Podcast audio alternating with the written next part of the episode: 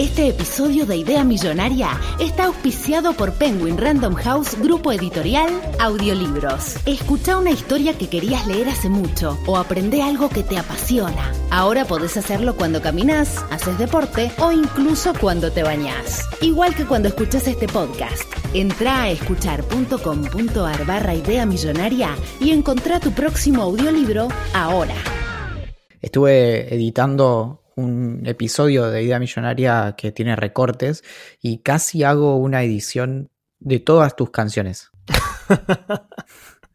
Menos mal que dijiste casi y no hice, porque sería terrible para mí. Y para la gente que escucha, ¿no? No llegué a escuchar todos los episodios, pero sé que en muchos me di cuenta de varias que yo no me había dado cuenta de que estabas vos cantando en el fondo.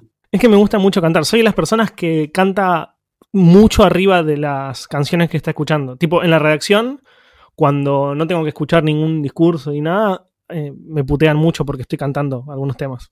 Tururururu. Tururururu.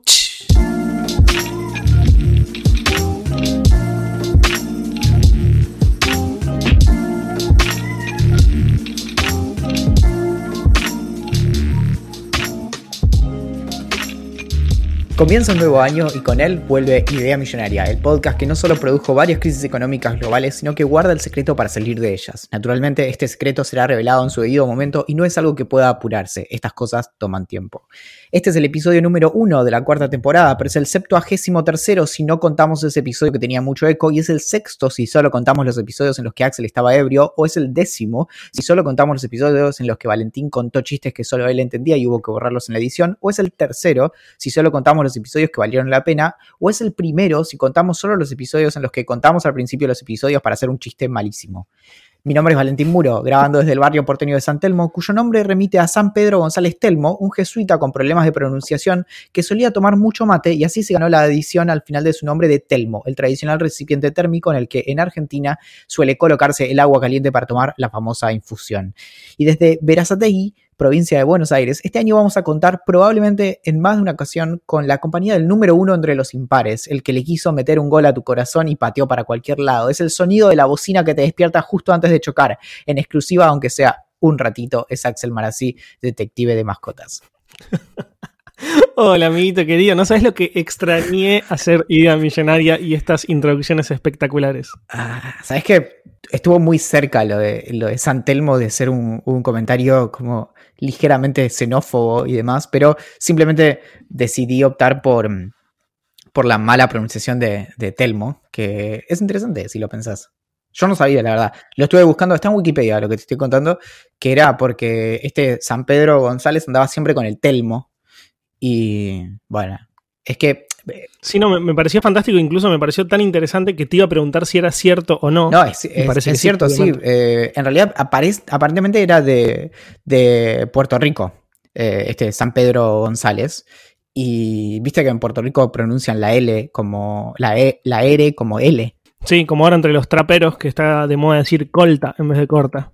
Claro, bueno, viene, viene de ahí, entonces lo de, lo de San Telmo me parece la, la, verdad fantástico. De hecho, igual si te fijas, ahora que ando bastante por acá, cuando vos vas eh, y está, eh, o sea, obviamente este, San Pedro Telmo es una figura y está, su, está la iglesia justamente eh, de, San Pedro Telmo acá en, Buenos Aires. Y si te fijas en, la, en las imágenes, hay, en los vitro y demás, se lo ve, se ve el termo. Es increíble. si lo buscas en imágenes de Google, sale en los primeros resultados y te puedes fijar que está, de un lado está abrazando como un, texto bíblico, voy a asumir, y del otro lado tiene el, el termo con el, con el mate. Me pareció, nada, como eso, como un poco ayuda también a, cimentar esta, la cuestión de la tradición argentina de, tomar eh, yerba mate, ¿no? Mínimo es interesante, mínimo es curioso. Sí, bueno. Amiguito, tengo, que, tengo muchas cosas para contarte. En dos semanas parece que, no sé, me pasaron más cosas que todo el año pasado. No te voy a contar todo porque no quiero aburrir a la gente porque algunas cosas son irrelevantes. Pero a vos te contaría. Pero mm, tengo dos o tres cositas que quiero contarte sí o sí rápidamente. Perdón, eh, estoy viendo la imagen y en, eh, lo que se ve que tiene en la mano es una bombilla y en la otra está sosteniendo un mate. Mira vos. O sea que no tiene ninguna cruz, nada. Porque, no, también le, cuelga una cruz, pero bueno, porque le, er, era. Andaba siempre con el telmo, por eso, bueno, ya está. Ahora contame, sí, de todo lo que te pasó en estas dos semanas. Pero tenés un par de minutos, ¿eh? Bueno, Tengo un par de minutos. Primero que nada, casi pierdo 6 mil pesos. Y solo lo estoy contando porque, spoiler alert, ya los recuperé. Lo que sucedió fue lo siguiente. Me quería hacer una transferencia de mi cuenta de banco principal a mi cuenta de banco secundaria, que es Brubank, que es la que uso para pagar habitualmente cosas, o sea, boludeces en los bares o en las estaciones de servicio, en los kioscos y no sé qué. Y me le transferí eh, a, una, a otra persona. A una persona a la cual yo le había comprado unas maderas hace bastante tiempo y no me di cuenta. Entonces después, a mí lo que me pasa con Brubank es que automáticamente cuando me hago una transferencia, que me he hecho muchísimas, me llega una notificación. Y cuando la hago, hago esta, no me llega la notificación, digo, ah, bueno, me debe estar funcionando mal internet, no sé qué, entro y no me, no me aparece la, transferencia. No me aparece, no me aparece, pasan cinco minutos, no me aparece, me empiezo a preocupar, entonces digo, bueno, voy a entrar al banco original, que es el Banco Nación, para ver qué es lo que está pasando o dónde me equivoqué. Y le había transferido la guita a esta persona a la que le había comprado maderas. ¿Cómo pasó?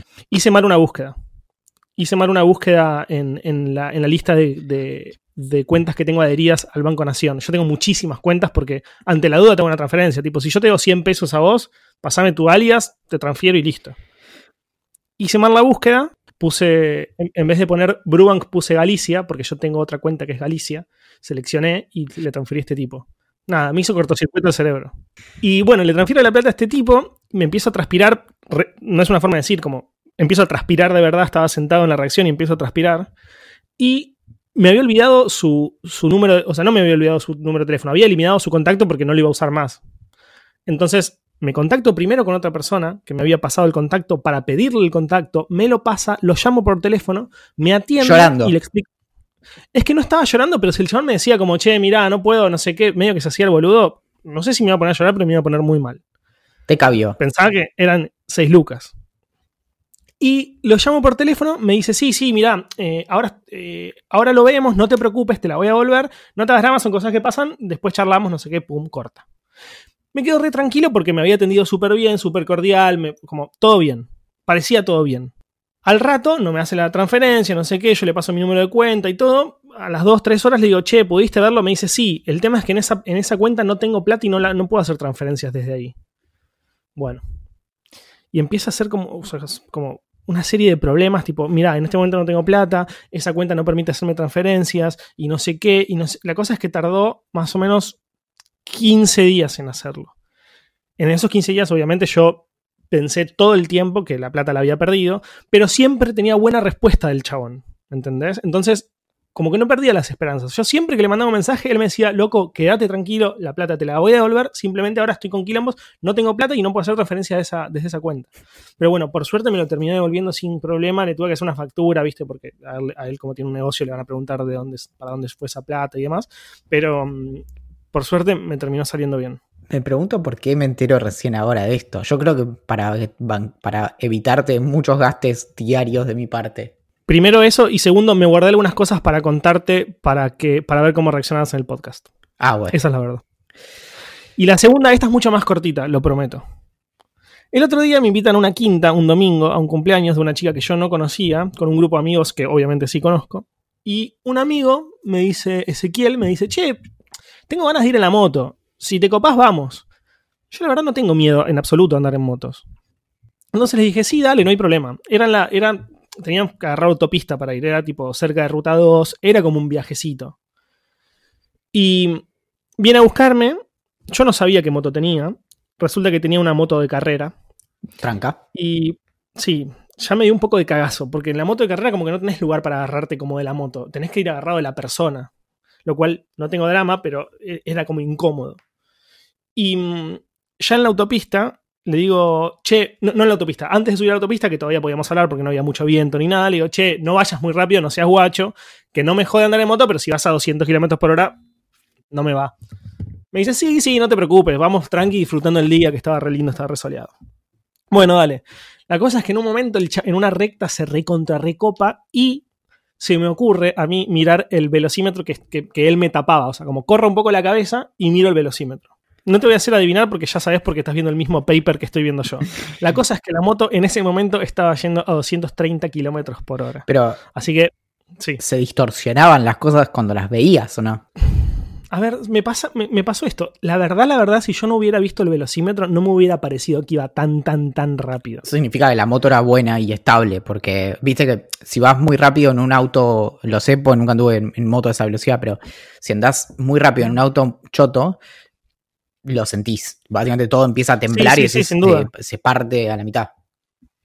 Claro, bueno, en este caso yo no sentía que estaba yendo tan rápido, pero cuando lo vi me asusté. O sea, no sé si me asusté es la palabra, pero como me dio un poco de cagazo, entonces me abracé un poco más fuerte. Creo que Ezequiel se dio cuenta que me estaba abrazando más fuerte, entonces bajó la velocidad y fue a la velocidad que veníamos yendo, que creo que eran 120 kilómetros por hora, que igualmente es un montón, pero no es 230.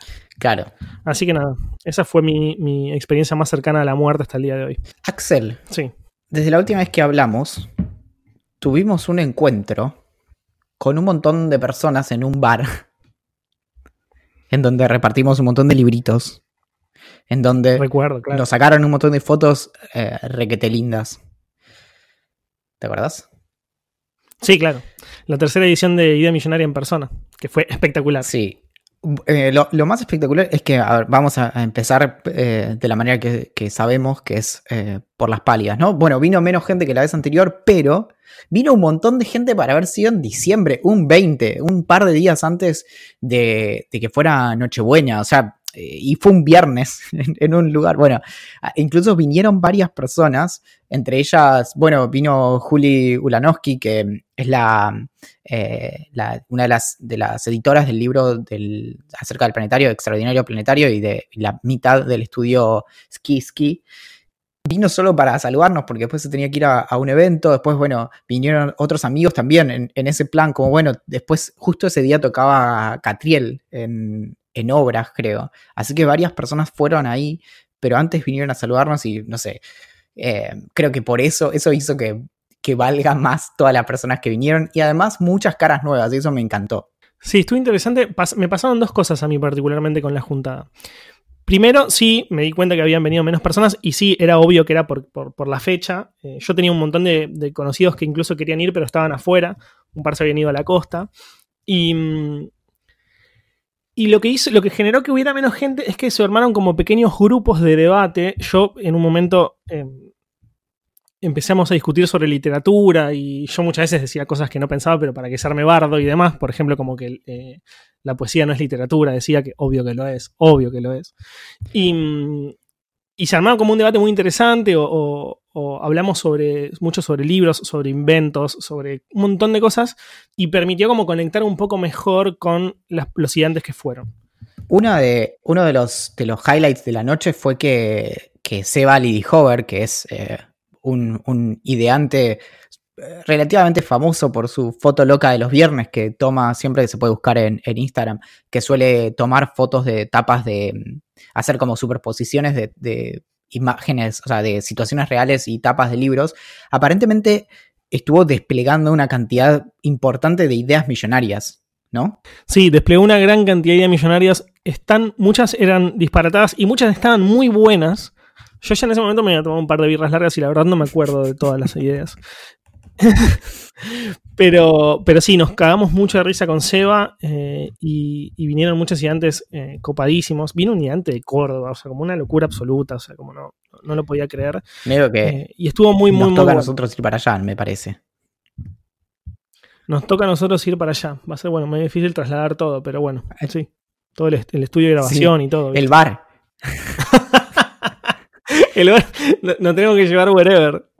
Eh, claro, bueno, se, coparon también, estaban, estaban muy contentos los, los chicos de, de Wherever que hay en, Oro y Santa Fe, porque, primero porque una vez más le llenamos el bar, pero además porque medio que algo que me parece lindo es que hay muchas personas que después de las juntadas empiezan a frecuentar el lugar y medio que eh, se genera como un, poco como el, lugar de esos encuentros, así que bueno, eh, creo que casi toda la noche el 70% del bar estuvo ocupado por, por nosotros. De hecho, me pasaba que entraba gente y yo no sabía tipo decir a darles un beso, ¿no? Y decía como, va, a ser medio como colgado, ¿no? Si lo hago, porque... Saludaste a gente que no era probable, Es muy probable. Es más, estoy casi seguro que a una pareja le di stickers, como chicos, son para ustedes, pues repartimos stickers de de idea millonaria y además de, mm, había de cómo funcionan las cosas que los trajo Diego, otro ideante, Y, y, además repartimos para las personas del VIP, no solo eh, de, a las personas del club, les repartimos dos libros, que eran uno, eh, un comunista en calzoncillos de, de, Claudia Piñeiro y el otro, el de Tobias Wolf. Uh -huh, no me acuerdo el nombre. Bien, ahora lo buscamos. Y también repartimos un, eh, como se podría decir, como eh, pack de expansión de los imanes de Idea Millonaria con nueva ropa para ponerle a, tu propio Axel y tu propio Valentín. Sí, la verdad que lo que hizo Diego fue completamente espectacular, que, que, nos llevó, él ya nos había dicho que tenía unas sorpresas para llevar, no sabíamos qué era, y llegó con los stickers tanto de cómo funcionan las cosas como idea millonaria, así que se los repartimos a todos gracias a él, la verdad nosotros no lo habíamos pensado, aunque ya había habido unos stickers que entregamos, pero nada, capo total. Eh, obviamente le agradecemos eh, momento chivo a la gente de Penguin Random House que banca a Idea Millonaria ya hace varios meses. Eh, gracias a ellos entregamos los libros y gracias a ellos podemos tener un premio tan interesante eh, para la gente que, decide suscribirse al VIP. Si no, tendríamos que cobrar mucho más para poder entregar esos libros que entregamos.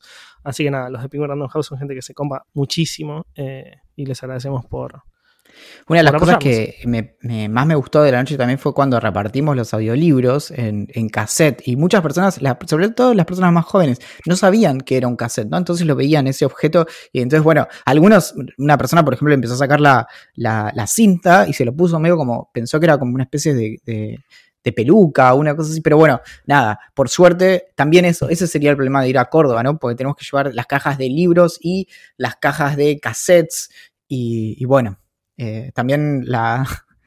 Las. ah, quiero una videocasetera. ¿Sabes qué pensaba el otro día? Que las personas que tienen más o menos 15 años o algo así, probablemente no saben a qué remite la palabra rebobinar. Sabes que es, es muy probable. Eh, 15 o 20 años, te diría. El, el, DVD está desde el año 95, creo, pero ponerle que acá se hizo popular en, no sé, entre 2000 y 2005. Pero eso, como un, un, pibe de 12 años vos le decís rebobiná Netflix y en realidad mm, puede entender el concepto, pero eh, no, no, no el, el, tema de que tenías que esperar. Claro, no, era lo que, no, no, no, no, entendería que nosotros le metíamos el lápiz adentro del agujerito del cassette para hacer más rápido y rebobinar y que no se nos gaste la pila. Por eso, una, es, es terrible. La verdad me compadezco. Axel, que... Ah, eh, yo lo que quiero contar y quiero un poco... Siento que mm, Estamos, estamos, este es el primer episodio del año, está saliendo un, par de días después de que haya empezado el año y quiero empezar un poco de cero, porque con, con Axel estuvimos pensando bastante cómo, cómo de algún modo renovar, volver a las bases de lo que es idea millonaria y demás, y, y un poco quería hacer una aclaración, que es algo que, que por ahí hasta ahora nunca, nunca lo contamos, pero idea millonaria en realidad lo hace una sola persona. O sea, Axel es, es, un personaje de mi imaginación que creé para poder hacer este, este podcast y, me parecía que era bueno aclararlo, porque a veces por ahí no, no se entiende algunas de las cosas que, decimos y más, pero es porque básicamente somos, somos una y, la única persona y, y entonces eh, por ahí está bueno que, se entienda que cuando, cuando vienen a, la, a las juntadas de idea millonaria y me ven a mí hablando solo, en realidad es porque porque, porque Axel está ahí, pero, pero no está. No, no, o sea, yo. Es real Axel. Pero está en mi cabeza. Es como, para que se una idea, soy como en el club de la pelea, Tyler eh, Darden, que es el, el, que es Brad Pitt. Bueno, que es una creación de Edward Norton, que en realidad Edward Norton es el que hace todo siempre. Bueno, es lo mismo, pero Valentín y yo. Por eso nunca te puedo interrumpir, porque somos la misma persona. Y si me interrumpiste, cago trompadas. Que serías vos pegándote a vos bueno, mismo. y te, lo otro, antes de, de, de pasar a, a, cosas más interesantes, es que todo el mundo está haciendo sus listas de cosas, ¿no? Sí. Y vos compartiste, no sé, los libros, que esto, las películas, que la década y esto. Bueno, yo hice la antilista de cosas que no hice este año y quiero empezar. Este año no terminé la facultad, no tuve un hijo, no defendía a mi familia una invasión de ratas, no renové mis anécdotas, hablé, no hablé principalmente de alguien que no fuera yo, no aprendí a dejar de hablar, no escribí un libro, no me levanté temprano todos los días, no me bañé, no me deshice del cuerpo, no escondí y destruí la evidencia, no compré un nuevo pasaporte, no empecé una nueva vida libre de preocupaciones y enemigos y tampoco planté un árbol. Bien, me gusta. Yo hice muy pocas de todas esas que dijiste, la verdad. Así que creo que compartimos bastante esta lista de cosas que no hicimos en 2019. ¿Sabes que ahora me acordé cuando dijiste el tema de, de, no comprar un nuevo pasaporte? La voy a preparar quizás para eh, el episodio que viene, pero leí una nota muy interesante que salió originalmente en el Confidencial que explicaba como cuán fácil y cuán a la vista es comprar un pasaporte falso a través de Telegram. Tanto pero tanto que yo, sin haber terminado de, leer la nota y sin saber eh, compraste un cómo, pasaporte. cómo hacer, entré a Telegram y en el buscador, no, no lo compré, pero entras al buscador, pones pasaporte o fake passport y te aparecen muchos grupos donde vos tenés imágenes muy, muy como reales de máquinas haciendo pasaportes y chabones mostrando fotos de pasaportes que falsificaron en el momento. Obviamente no te dicen cuánto sale, te dan un contacto, lo más probable, no sé si lo más probable, pero quizás te terminan cagando y demás, pero te, dan la lista de qué países, o sea, de qué pasaportes de qué países hacen. Eh, es real, realmente muy zarpado. Así que si alguien quiere un pasaporte falso, ya sabe dónde hay claro, Telegram. Yo supongo que la vasta mayoría son estafas directamente, porque justamente, sobre todo cuando salen notas así, hay, hay mucho gil que sale a buscarlo y y probablemente lo primero que se encuentren es alguien que, se lo quiere, que básicamente dice, sí, sí, sí, pásame plata por acá y eh, te mando un pasaporte y bueno. Te terminan cagando. Claro. Bueno, preparé una historia muy interesante para vos, Valen, hoy. A ver, afortunadamente no tengo idea de, la historia que vas a contar. Bien, bueno, me alegro que no la hayas leído, a ver si, si te parece interesante como me parece a mí. Seguramente porque tiene que ver con hackers, eh, y creo que los hackers es algo que a vos te encanta. Me caen bien. Básicamente, esta historia trata sobre un hacker que logró desconectar a un país o a parte de un país. Ese país es Liberia. Pero vamos a empezar medio por, cómo, vino toda la serie de eventos. En octubre de 2016, más de medio millón de cámaras de seguridad conectadas a Internet, estas que forman parte de, lo que se, se, habla mucho como IoT, que es Internet of Things, intentaron conectarse a una red de, una compañía de telefonía celular que se llamaba Lone Star de Liberia, que es un país eh, de, África. La conectividad de 1.5 millones de usuarios por ese motivo se ralentizó hasta el punto de no poder usarla y básicamente se, dejó de funcionar. Había tantas conexiones de manera simultánea haciendo pedidos a esta red de, de telefonía que colapsó y dejó de funcionar. Eso básicamente se, llama un ataque DDoS, que lo escuchamos muchísimas veces, quizás muchos no sabían de qué se trataba, pero es básicamente eso. Muchas computadoras o dispositivos infectados que se intentan conectar a una misma red, a un mismo sitio, a una misma computadora, al mismo tiempo, saturándola. Es como que 1.5 millones de, autos eh, se quieran subir a la misma autopista en el mismo momento. Obviamente va a colapsar. O cuando tenés varios hijos y todos los hijos están al mismo tiempo diciéndote como, che, pa, pa, pa, pa, pa, quiero esto, no sé qué, y, el cerebro se apaga. o el papá se va de casa. Papá, ¿dónde está? No sé. Se fue a comprar cigarrillos y nunca volvió. Sí, dijo, anotó DDoS en un papelito. el chabón era sysadmin, obviamente. Bueno, el ataque duró eh, mucho tiempo. O sea, lo, que tienen los ataques de DDoS es que suelen durar poco tiempo. Algunas horas tratando de tirar un servicio y después se dejan de atacar y chau. Este ataque, la diferencia fue que duró mucho tiempo, duró muchos días. Dado que Liberia prácticamente no tiene líneas telefónicas fijas, culpa de una guerra civil que terminó en el 2003, esto hizo que la mitad del país quedara aislada completamente. No se podían hacer transacciones bancarias, eh, no podían, por ejemplo, los agricultores no podían verificar los precios de los cultivos, eh, los estudiantes no podían googlear nada. Eh, básicamente, como el país en cierta forma dejó de funcionar un poco. Bueno, el ataque era tan grande y tan potente, como nunca antes se había visto algo tan zarpado, que se empezó a pensar que había algo más grande detrás de este ataque, que era como una prueba para hacer un ataque todavía más, más, zarpado a, a otros sistemas. Digo, porque a nadie le importa mucho Lone Star, que es una compañía como Movistar, pero versión de Liberia. Días después, el 27 de diciembre, Alemania, una telefónica de Alemania que se llama Deutsche Telekom, empezó a sufrir un ataque similar y ahí medio que las autoridades de muchos países europeos empezaron a decir que Rusia o China estaban detrás de este ataque. O sea, hackers de Rusia o China estaban detrás de este ataque. Después, días después, esta misma red de cámaras IoT conectadas a la red atacó a, dos bancos británicos y los dejó sin funcionamiento y se empezó a pudrir todo porque muchas agencias de seguridad empezaron a investigar como una manera mucho más potente. Y es muy interesante cómo llegaron a dar con, la persona que estaba detrás de todo esto. Primero, llegaron a un, username, o sea, a un nombre de usuario, que, conectaba, que se conectaba con una dirección de correo electrónico, que los llevó a una, una, cuenta de Skype, que después los llevó a una página de Facebook y finalmente esa página de Facebook pertenecía a un chabón de 29 años británico que se, llama, que se llama Daniel Kay, que había crecido en Israel pero había nacido en Inglaterra. Y se presentaba a sí mismo como un capo en seguridad informática, es decir, un white hacker que laburaba de manera freelance. El, el chabón al chabón lo agarraron en 2017 cuando intentaba viajar desde Londres a Chipre. Él vivía en Chipre ya porque tenía mucha guita y se había alquilado una casa con vista al mar muy zarpada con su familia, va, con su mujer. Pero quería volver de Londres a Chipre y lo, terminaron agarrando. Obviamente, este ataque no tenía ningún estado detrás, porque el chabón solamente era un mercenario, o sea, muy, un muy buen hacker que hacía cosas que le pidieran por guita la, infancia del chabón fue como muy similar a prácticamente todas las historias de hackers que conocemos, tanto vos y yo. De pibito eh, aprendió a codear solo, formó parte de grupos hackers de diferentes lugares, eh, pero el más grande del que formó parte eh, estaba en Israel. hackeó un par de páginas web poniendo la clásica como esta página fue hackeada por Spider, porque el pibito tenía el, nickname Spider. Y cosas de ese estilo hasta que terminó la secundaria, decidió no ir a la facultad y empezó a dedicarse 100% a la, a la programación freelance.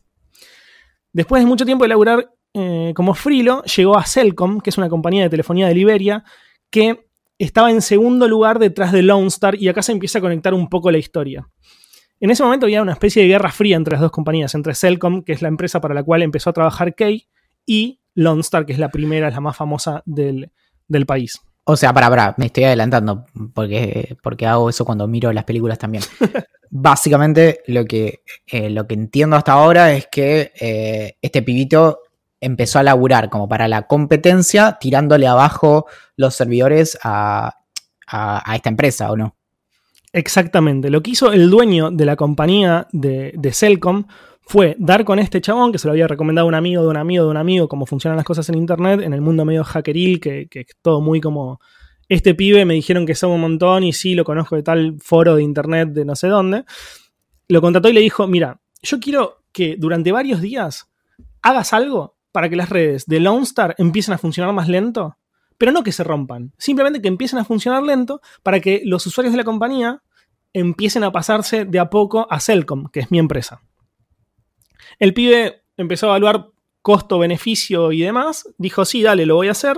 La realidad es que contratar eh, ataques de DOS lo puede hacer prácticamente cualquier persona con muy pocos conocimientos. Eh, él tenía muchos conocimientos y encima el resultado era muy zarpado porque le, iban a pagar muchísima guita.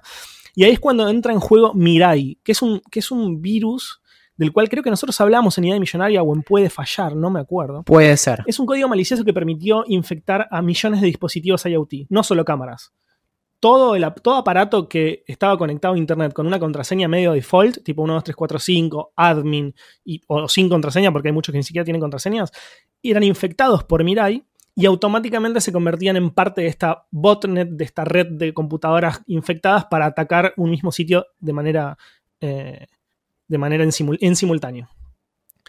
Lo que hizo Kay, que es muy vivo, fue bajar el código de Mirai, editarlo un poco para que no, para que las soluciones que habían encontrado los hackers, eh, los, hackers buena onda de empresas de antivirus y demás, eh, no, no pudieran parar. Y e hizo que, que, su versión modificada de Mirai atacara a cámaras chinas. ¿Por qué? Porque hay millones de cámaras en China, millones y millones de cámaras. Entonces el chabón decía, si puedo infectar un par, voy a infectar millones y voy a tener una, botnet muy zarpada. Y para agregar dato a eso, y lo hablamos varias veces, creo que en el primer episodio de Puede Fallar, el de Casa Tomada, que hablamos de casas inteligentes, hablamos de esto, que es que por lo general los aparatos de, de casas inteligentes son son medio como todos parecidos entre sí, en el sentido de que muchos usan la misma base de hardware y le cambian como la parte externa, pero usan, por ejemplo, el, mismo chip o, lo que fuera, el mismo sistema operativo desactualizado por lo general. Entonces, por lo general, si vos atacás cierta familia similar, podés atacar a varias empresas. No tiene que ser exactamente el mismo para que pueda funcionar. Bueno, el tema fue el siguiente. Kay ni siquiera entendía la potencia que había, o sea, la potencia de su creación. Para eso que hizo, la testeó y el resultado fue zarpado, pero zarpado mal. O sea, hasta ese momento fue el ataque más grande de DOS del mundo. Podía, ir- podía direccionar 500 gigas de información por segundo. O sea, pa- para que nos demos una idea de esto, es el equivalente a bajar. Escucha esto, es- posta, este, este dato me voló la cabeza. Es el equivalente a bajar Avengers Endgame 50 veces en ultra high definition por segundo. Es decir, imagínate que to- toda esa cantidad de información, millones de conexiones se intentan conectar a un mismo servidor al mismo tiempo, obviamente no los puede manejar esos pedidos, no puede manejar esos requests y se termina cayendo, termina dejando de funcionar. Para hacer la analogía de los, de los pibitos eh, diciéndole algo al padre, es como si cada uno de esos pibitos llamara a tres amigos y cada uno de esos amigos llamara a tres amigos y así en más o menos, no sé, 150 niveles, o sea, tres amigos que llaman a tres amigos que llaman a tres amigos y así, y todos esos le estén pegando patadas en el piso al mismo tiempo, al padre. ya ni siquiera era papá, papá, papá, era tipo piñas directamente. Pasaron a matarlo. Sí. Es más, invito a quien quiera que haga los números, es 3 a 150 niveles para arriba, listo, eso. Bueno, en entre octubre de 2016 y febrero de 2017, Kay atacó a Lone Star al menos 266 veces. Tiempo después, Kay perdió el control de su creación y empezó a viralizarse sola. Llegó a Alemania, como te contaba. Em- Expertos en, seguridad informática del gobierno empezaron a investigar el incidente. Y a diferencia de Liberia, que no tiene leyes contra crímenes en Internet, Alemania sí tiene. Un amigo de Kay en un momento le escribió un mensaje que calculo que se habrá filtrado porque las, las autoridades habrán intervenido todas sus comunicaciones. Y mm, le preguntó cómo estaba, porque sabía que, estaba, que, algo le estaba pasando, algo malo le estaba pasando, y el chabón dijo, rompí internet, estoy muriéndome de miedo, pero sin contar eso estoy bastante bien. Tiempo después fue cuando viajó a Chipre a hacer, hacer un, eh, perdón, a Londres a hacer un, a, a que le paguen un- su laburo para, para Celcom, que creo que le debían en ese momento 15 mil dólares. Nada. No, en ese momento no era nada, pero ya le venían pagando durante mucho tiempo. No fue solamente un pago. Llega a un restaurante, se encuentra con el dueño de, de Celcom, le hace el pago y cuando se está yendo de Londres a Chipre, volviendo a su hogar, lo, lo agarran y lo meten en cana. Lo sentenciaron a 32 meses de prisión. Estuvo un tiempo menos, eh, a principios de 2020 va, va a salir. Y el dueño de Celcom también terminó en cana. Y, y obviamente nada, como suele pasar en estos casos, como pasó con Kevin Mitnick en su momento y demás, tiene, tiene acceso restringido a celulares, a computadoras, demás dispositivos eh, conectados a Internet, porque obviamente puede hacer un quilombo terrible, pero por lo menos ya está por, por salir de la cárcel. Claro, ahí por lo general las restricciones son un par de años en donde les, limitan eso. Igual es muy loco, ¿no? Porque, por ejemplo, cuando Mitnick estuvo preso, lo limitaban a. Cuando salió, lo limitaron a las cosas que podía hacer, incluso al tipo de consultoría que podía hacer en seguridad, yo qué sé. Pero hoy por hoy es muy difícil estar lejos de una computadora, porque es muy difícil tener dispositivos que adentro no tengan básicamente un CPU, un procesador, como tipo Sí. todo tiene, eh, no sé, hasta los aires acondicionados, ¿entendés? Como ese, ese nivel. Sí, sí, sí. Sí, hay que ver cómo toman las diferentes autoridades de, diferentes países como una computadora o un dispositivo. Un detalle que no quería dejar de decir es que esta nota originalmente salió en Bloomberg. Se llama The Hacker Who Took Down a Country, o sea, es decir, el hacker que tiró abajo un país eh, a nivel, a nivel internet, a nivel conectividad. Y la escribió un chabón, un periodista muy groso que se llama Kit Chelel. Le mandamos un saludo a Kay y ojalá que la próxima piense un poco más en sus acciones.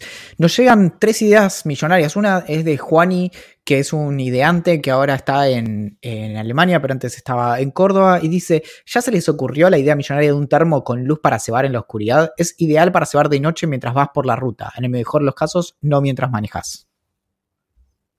Amo, pero amo de verdad, ¿eh? O sea, está muy bueno. Posta, he viajado mucho, sobre todo cuando fuimos al sur. Nosotros no, porque no tomamos tanto mate, pero eh, cuando fui al sur la primera vez en auto, o a Brasil incluso cuando fui en auto, eh, sirve mucho porque si no, el que está cebando tiene que tener la luz prendida del auto, le molesta al que maneja, le molesta a la gente que está durmiendo también, a los otros pasajeros. Está, está muy buena la idea.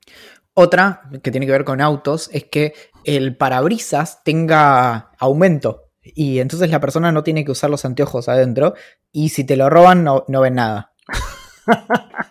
Boludo, me encanta, me encanta sobre todo que no vean nada los chorros. Bueno, por eso ahí, ahí está. Y la última Es de Nelson y dice eh, restaurantes, de, restaurantes de comida rápida que tengan una fila solo para la gente que no sabe qué va a pedir. Me gusta ese- esa discriminación. Una, como ya está decidido. Yo sabes que eh, algo que creo que es momento de que lo, lo blanquee. Cuando yo lo, lo tomo como una, un desafío personal cada vez que voy a un cajero y tengo gente alrededor, de mostrarles a todos lo más rápido que se puede hacer todo. Viste que los pibes eh, juegan, no sé, al Fortnite y demás, y de repente tienen súper reflejos o al Tetris, no sé, lo que sea, pero siempre está la cuestión como de la juventud y los reflejos y tocar rápido los botones y no sé qué. Bueno, yo me dedico en el cajero a hacer tipo así, ¿viste? Eh, como tocando los botones Sí. a medida que van apareciendo las cosas para demostrarle a todas las personas que están alrededor que son terriblemente lentos. Como yo, yo toco yo botones algo- antes de que, de que se actualice la pantalla, Axel.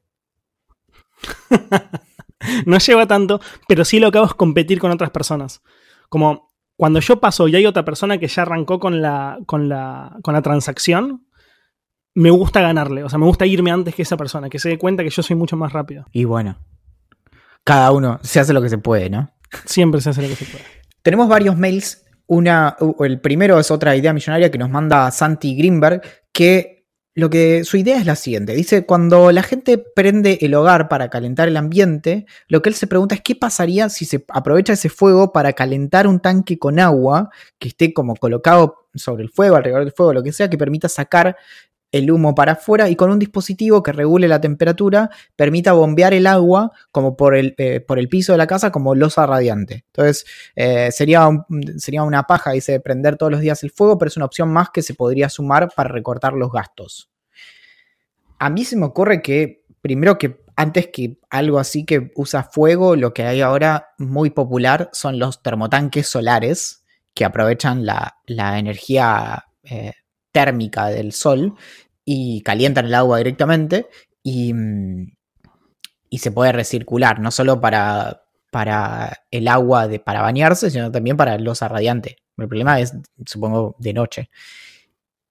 Aparte de eso, no sé a vos qué te parece. No, no, lo, no, lo, no lo logro visu- visualizar. O sea, como sí lo visualizo, pero no, me, no, no siento que es una gran solución. Siento que sería muy caro hacerlo para la cantidad de veces que lo usarías. La idea es que vos de por sí estás, eh, tenés un hogar que calienta tu casa, entonces, ¿por qué no de algún modo aprovechar eso que ya estás quemando para calefaccionar la casa para eh, redistribuir? Es raro, también tendrías que ver cómo sería, pero bueno, no sé, le- eh, yo lo que propongo es que construyamos una casa y, y probemos esto y, y vemos. Me, me encanta. Ah, qué, qué lindo. Bueno, a mí igual cuando tuvimos algunas eh, reuniones de, de producción y sobre todo con algunos sponsors eh, con los que estamos hablando que están interesados, surgió esta idea de que, de que pongan, podamos contar con cierto presupuesto por ahí, no sé si, no sé si decirte que en esta temporada, pero por ahí en la próxima, para poner en práctica las ideas, hacer prototipos de las ideas que nos llegan, que me parece que sería el, siguiente paso que, que le falta a este, a este podcast, no sé. Yo siento que empecé el podcast para eso. Si fuera mi- millonario, tipo medio loco como Elon Musk, sí, pronuncia Musk como quieras, Axel, em, usaría mi plata para, para llevar a la realidad los inventos de los ideantes y comercializar aquellos que valgan la pena. No es mala. De hecho, en algún momento tenemos que hablar de un libro de ideas millonarias que en un momento nos enviaron por mail y nunca lo comentamos. Y lo voy a mantener en el misterio, así que no, no les voy a decir qué libro es. Cristian nos escribe desde Costa Rica, dice que es argentino, pero vive allá, con dos preguntas. Siempre hablan de trabajar en pijamas. ¿Todavía se usa el pijama para dormir? Mira, yo, yo soy un acérrimo. eh, yo soy una persona que está en contra de los pijamas. Pero porque a mí no me funciona dormir con ropa en general. Incluso en invierno, cuando uso una remera para dormir porque hace frío, me molesta mucho. Me levanto a la noche y, la tengo. Porque yo me doy muchas vueltas, entonces me engancho y me la, enrosco. Y me parece una locura, por ejemplo, dormir con, pantalón largo, ya como un pijama. No, no lo puedo creer. ¿Escuchás eso? Es el, es el sonido del aleteo de las bombachas que se van volando cuando decís que, que no te gustan los pijamas y que te gusta dormir desnudo. Bueno, y la No segunda. dije, que, no dije que me gusta dormir desnudo. Eso Pero yo sé que te gusta dormir, pero sí. sí, es cierto. Dice, dice, Christian dice que por nosotros los empezó a ver Billions y está pensando comprarse un Black Label. Pregunta, ¿con hielo, con agua o puro? La verdad, esto es el eh, consejo milenario que damos siempre. El whisky se toma como a vos te guste, así que lo que te sugiero es que vayas haciendo las pruebas. Le agregaría la opción con soda, que suele ser una buena forma de, de probar un whisky, sobre todo porque abre el sabor y lo hace bajar. Es como, como que te estés tomando una coca, pero, pero estás tomando whisky y no es coca. Esta no es coca, papi. Bueno, llegó la, el- la excusa del podcast. El motivo por el cual. Llegó el momento, el momento por el cual hacemos idea El millonaria. momento por el, el- el- eh, por el cual eh, nos pagan. Muy bien, bueno. eh, tengo. Tengo una novedad. A ver. Tengo, la, la mandé a, a lustrar a la trompeta. Bien, me gusta. Ya estaba sonando rara. Sí, me por parece eso. que le faltaba Por limpieza. eso, por eso. A ver.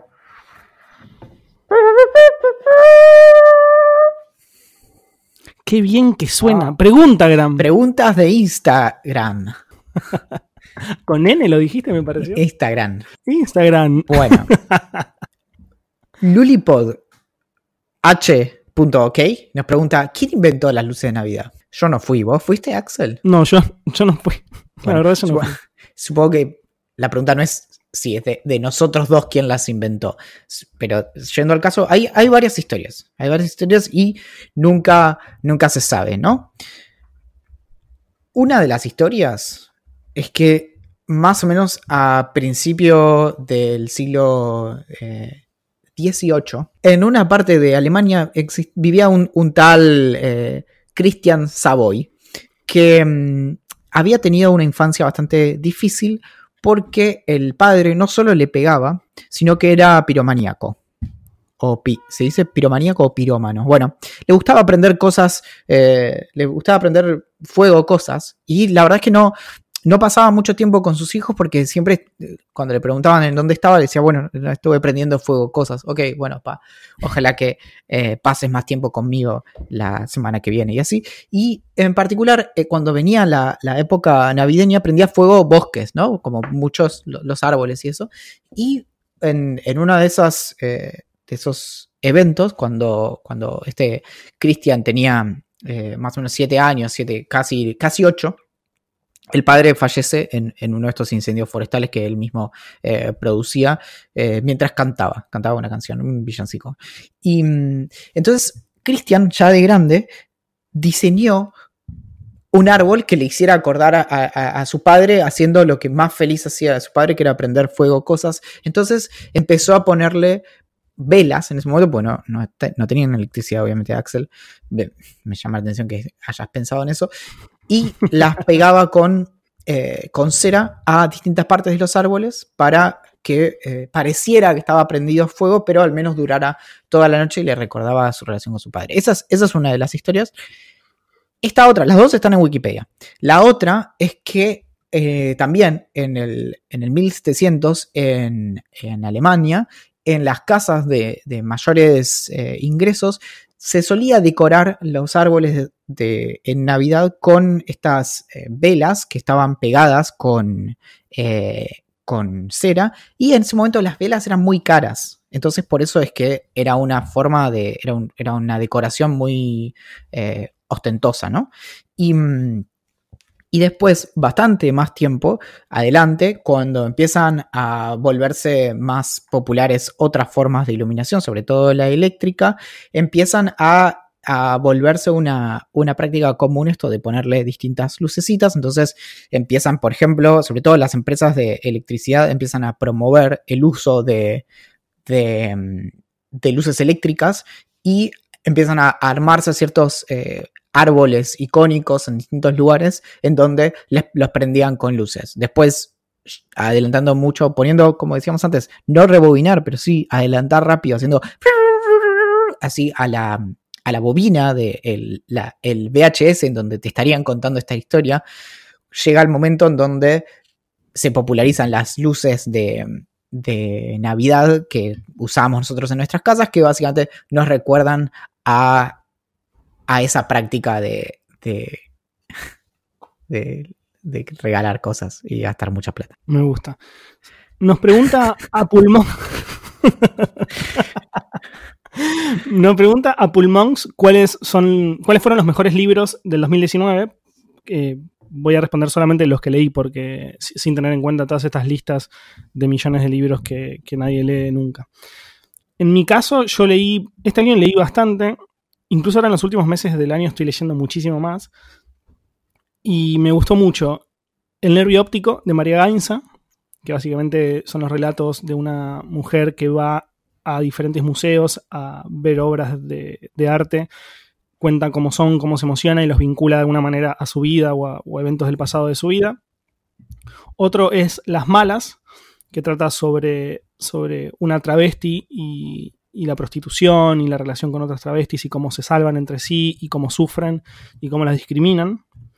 Y Nunca llegamos a la India, que trata sobre, que es de Juan Sclara, que, del que hablé bastante hace muy poco, así que no tiene tanto sentido que me explaye demasiado, pero básicamente es un pibe de clase media eh, argentino que se va a encontrarse a, India y, cuenta sus aventuras y desaventuras. Eh, me parece un librazo absoluto, no lo estoy vendiendo de la mejor manera, la verdad que es un libro muy, muy, muy bueno. En realidad los tres que estoy eligiendo me parecen fantásticos. Así que los recomiendo mucho. Yo eh, empecé un libro este año no lo terminé, así que bueno. Sofi nos pregunta, eh, casi me agarra algo cuando veo que pasaron dos domingos sin episodio nuevo. ¿Qué pasó? La, respuesta corta, Sofi, es que estaba durmiendo la siesta. Bueno, hay muchas, hay muchas personas que están preguntando esto de, de como cuándo vuelven, qué pasó, eh, por qué no salió durante dos semanas y a Millonaria, que nunca había dejado de salir en ningún momento. Ya lo dijo Valen al principio, básicamente sentimos en un momento que el podcast había pasado de. Había, se había convertido en nuestras anécdotas personales y Preguntagram. Y como que todo giraba en torno a eso. Cuando en realidad nos divertía mucho, pero sentimos que le faltaba algo más de profundidad en algunos casos. Que es lo que vamos a tratar de hacer y lo que vamos a intentar lograr este año o esta temporada. Vamos a ver cómo sale. Agregar secciones nuevas, agregar temas nuevos, contar historias interesantes que nos parecieron copadas que leímos a través de internet, como la del hacker este en cuestión y demás. Y la última pregunta nos pregunta, bueno, justo nuestro eh, ideólogo de ideas millonarias eh, número uno, Seba, nos pregunta, ¿faina arriba o faina abajo? Y la respuesta correcta, Axel, es faina arriba. Arriba sin ningún lugar a dudas, si pones la faina abajo, sos un monstruo. Antes de que nos vayamos, te quiero hacer una pregunta. Pregunta, miquito. Eh, pregunta, Gram. ¿Qué, aprendiste hoy? Aprendí muchas cosas, te voy a decir muchas cosas, cosas muy copadas. Primero, ¿sabías que el actor Robert Pattinson, que para el que no sabe es el que se hizo muy, muy, muy famoso por protagonizar Crepúsculo, una vez logró tratar, por decirlo de alguna manera, o solucionar el inconveniente que tenía con una fanática completamente obsesionada que, no, que, acampaba en la puerta de su casa de la siguiente manera. La invitó a una, a una cita, a comer afuera, y, entre comillas, que es lo que él dijo, es, solamente me quejé de absolutamente todo lo que me pasaba en mi vida, de todo, y así es como ella nunca más volvió. Así que me pareció algo muy interesante para compartir. Sí, medio, medio como chamullo, ¿no? Porque es como, es como salir con alguien. A mí me pasó de salir con alguien y que después me dijera como, che, como la verdad es que no, no hubo, como, no hubo chispa, no hubo... Y entonces es como que yo te diga, no, ¿sabes qué hice? Lo que pasa es que salimos y yo le dije como todas las cosas como más terribles, básicamente porque quería que después como que no pasara nada. Entonces, suena como algo que diría alguien que te está inventando una historia. Puede ser, puede ser. puede ser que sea mentira. Es como, igual, eh, igual a mí no me interesaba, ¿eh? Como, ¿entendés? Sí, sí. Pará, aprendí otra cosa que me parece fantástico, que es, que es una queja que yo escuché mucho, que es, no, sé si te pasa que, alguna vez escuchaste en, en, una empresa, las veces que laburaste en relación de dependencia, que la gente que no fuma se queja mucho de la gente que fuma porque los que fuman, bajo la excusa, que no es una excusa, pero bajo, bajo, bajo este motivo de soy adicto al cigarrillo, me voy a fumar un cigarrillo afuera, eh, las personas que no fuman están trabajando todo el tiempo que esas personas no están trabajando. Si vos sumás cada uno de esos 5 minutos todos los días, o 10 o 15 minutos todos los días, a fin de año es un montón de tiempo. Entonces, ¿qué hizo una compañía japonesa para, entre comillas, premiar a quienes no fuman? Les daban 6 días extra de vacaciones al año por no tomarse este eh, como breaks de fumador. te digo, la, la- empresa existe de verdad, ¿eh? Se llama Piala Inc. y el, el- el- esto sale de la, la idea es de Takao Azuka, que es el, el CEO, eh, que decidió darles ese tiempo extra. Eh, es una empresa que existe desde el 2004. Todo esto porque suena como algo que uno leería en internet y eso es medio un verso. Y nada, y la, no, no, no te puedo decir de a qué se dedica la empresa porque no me queda en absoluto claro. Lo que sí te puedo decir es que sus acciones bajaron un 3,43% en la última semana. ¿Sabes por qué, Mirá no? vos, Por darle ese tiempo extra No. a, los, a los no a los fumadores. fumadores. Bueno, a los Sí. que no fuman, claro. No, no, todo esto está comprobado. A ver, no podemos comprobar si lo que dijo Robert Pattinson es cierto, pero que pasó, pasó. Que él lo dijo, lo No, dijo. Claro, sí. No, eh, no hay inventos en esto, no hay inventos. Hay una que me parece completamente increíble. Este año, 2019, bueno, estamos grabando en el 2019, va a salir en el 2020, pero en el 2019, Axel, Axel, Axel. la, pará, la compañía... Antes de que sigas, porque hoy, hoy estaba eh, por subirme, estaba bajando las escaleras del subte y ¿sabes qué pensé? Que, No, que me... Lo pienso y la- me amargo mal, pero no te No, se- me llegó el final del año y me perdí un mon- pero un montón de oportunidades de decir nos vemos el año que viene. Y Bueno, pero tenés todo lo que resta del día de hoy. sí, pero no sé si es lo mismo. ¿Y sabes qué? Nos vemos la década que viene. ¿Qué? Nada, eso. Me decías Pero diciendo... hoy estaba, ¿sabes? ¿sabes? Te lo pensaba, en realidad me acordé porque me acordé de vos y dije, la última vez que lo vi a Axel no le dije, nos vemos Bueno, el pero no año lo que viene. decir por internet, viste que para nosotros internet es... No, pero no es lo mismo. No es lo mismo. No es lo mismo abrazar a alguien y decirle, Axel, ¿qué? ¿Qué pasa? ¿Qué pasa, Valen? ¿Qué, me, qué, qué, qué es tan importante que me... Que, ¿Por qué estás transpirando? Y yo te digo, no, no eh, eh, me apuñalaron. No, nos vemos el año que viene. No me gusta que me digan eso. A vos, te- a vos me podés decir lo que quieras, pero a mí mucha gente me dice, no, nos vemos el año que viene y me empieza a poner re mal. Para, para, no, se me se te ocurrió a mí. No sé, si, no sé si tenía que decirlo, perdón.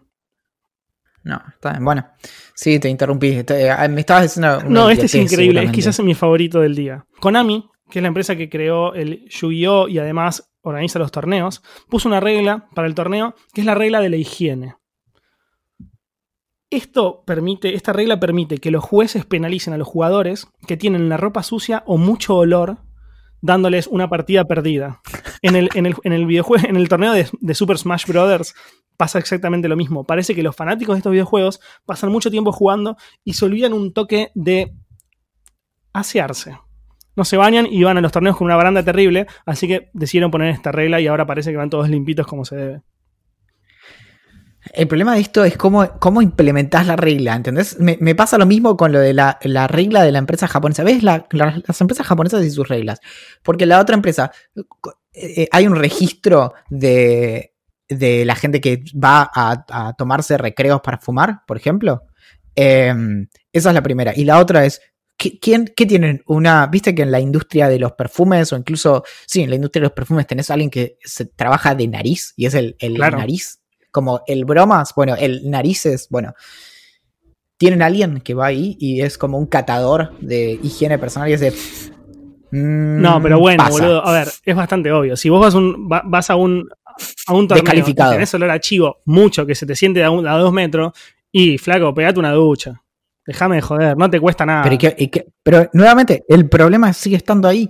¿Quién dice? Ah, el problema sigue estando ahí, pero al, al vos penalizarlo con una, con una partida perdida, que es muy importante en este tipo de eventos, nada, la gente se baña y chau. Incluso ni siquiera tenés Pero- que como, como, como ejecutar mucho la regla esa, porque nadie va a irse a bañarse en general, digo, algunos sí, que no se enteró de la regla o es terriblemente sucia. Nadie va a, ir- va a dejar de bañar, o sea, nadie no se va a bañar si tiene la posibilidad de perder un par- de, de que le saquen una partida. No, claro, pero, pero insisto, Axel, van a ser... Y te van a decir ahí como... Y sí. eh, Calculo que, hay gente- ¿Quedaste que- que hay afuera? gente que se debe quejar, tipo, che, loco, déjame joder, acá hay mucho olor. Y los jueces van a decir, y sí, este pibito tiene mucho olor. Ah, no, la, la parte interesante ahí realmente es cuando el equipo contrario dice, no, tienen mu- mucho olor. Entonces, y es como, sí, o sea, yo creo que si, si bajás mucho la vara, todos tenemos mal olor todo el tiempo, ¿eh? Como, Habla Eh, por vos, querido. no sé, me, no, me parece que, que es, es complicado. Me encantaría igual, ¿no? Como, ¿cómo te fue? No, no, más, me, me descalificaron por sucio. Increíble. Qué buena historia. Sí, además está buenísimo para contarle a los niños. Como bueno. ¿Viste? ¿Sabes lo que, ¿sabes lo que le pasó a tu tío Axel de bueno. chiquito? ¿Sabes por qué te tenés que bañar? bueno, amiguitos, llegamos al final del primer programa de la.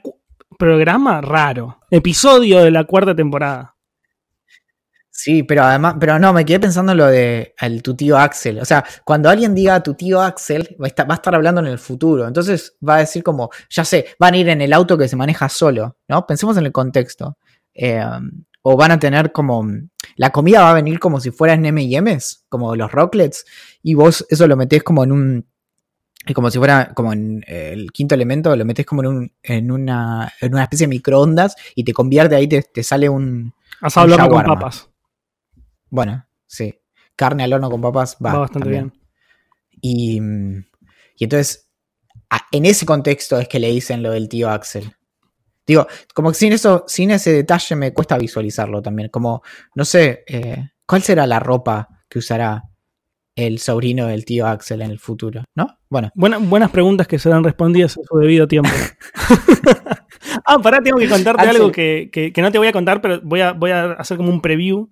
Que la próxima, el próximo episodio te voy a contar cómo. Ahora estoy tratando de comer menos carne, que también te lo voy a com- com- comentar la semana que viene. Pero te voy a contar cómo volví a comer carne después de varios días de no comer. Y fue por pelotudo. Pero bueno, ya te voy a contar. vos sí que sos un Ya te voy héroe. a contar. Y yo te quiero contar que yo tenía un tema preparado para hoy Eh, también. Un tema extenso, tipo. Es, esta es, esto es literalmente, pero fuera de joda, una de las secciones que quedaron afuera. Literalmente real. No es una Nos forma de tomó, decir. cua- no- nos tomó, nos tomó cuatro temporadas. La pregunta disparadora, y, y lo tengo acá, eh, mira. Este sonido es el tema que había preparado. Es, ¿deberían abolirse los extremadamente Amo, ricos? amo, sí, obvio, amo, amo, amo, amo. La, la semana que viene lo debatimos. Y la pregunta y, la, y, el, y el tema viene de un dato que voy a decir antes de que nos despidamos. Amazon, Facebook, Google, Netflix, Apple y Microsoft combinados en los últimos 10 años, desde 2010, desde 2010 en adelante, no pagaron 100 mil millones de dólares en impuestos que les correspondían. Qué lindo. Qué lindo tenerla toda. bocha de guita. Mi nombre es Valentín Muro y le agradezco personalmente y en nombre de todas las personas que hacemos este podcast a Julián Príncipe que hizo la canción de apertura. Mi nombre es Axel Marazzi y también le agradezco a Julián Príncipe. ¿Qué sé yo? Ponele. Sí, un poco es redundante, ya lo agradecí yo, es como que venga alguien y diga como sí, sí, yo también. Nos pueden encontrar en ideamillonaria.com, en Twitter somos Idea Millonaria P, en Instagram Idea Millonaria Podcast, en donde funciona el Preguntagram, para que no nos eh, pregunten en Preguntagram, en Instagram es donde nos hacen las preguntas de Preguntagram, tienen que estar atentos y atentas y atentes durante la semana, porque ahí es cuando nosotros abrimos el portal a la dimensión de las respuestas en este episodio, en este espacio sonoro semanal. En Facebook somos Idea Millonaria, en Telegram también somos Idea Millonaria y también desde ahí pueden encontrar el acceso directo a la comunidad de ideantes más grande del mundo. Hay varias, esta es la más grande. Nos pueden encontrar en gerencia arroba ideamillonaria.com en donde vamos a leer sus eh, amables mensajes. Y con todo esto creo que queda inaugurado el periodo 2020 de Idea Millonaria. ¡Qué buena onda! Atentamente.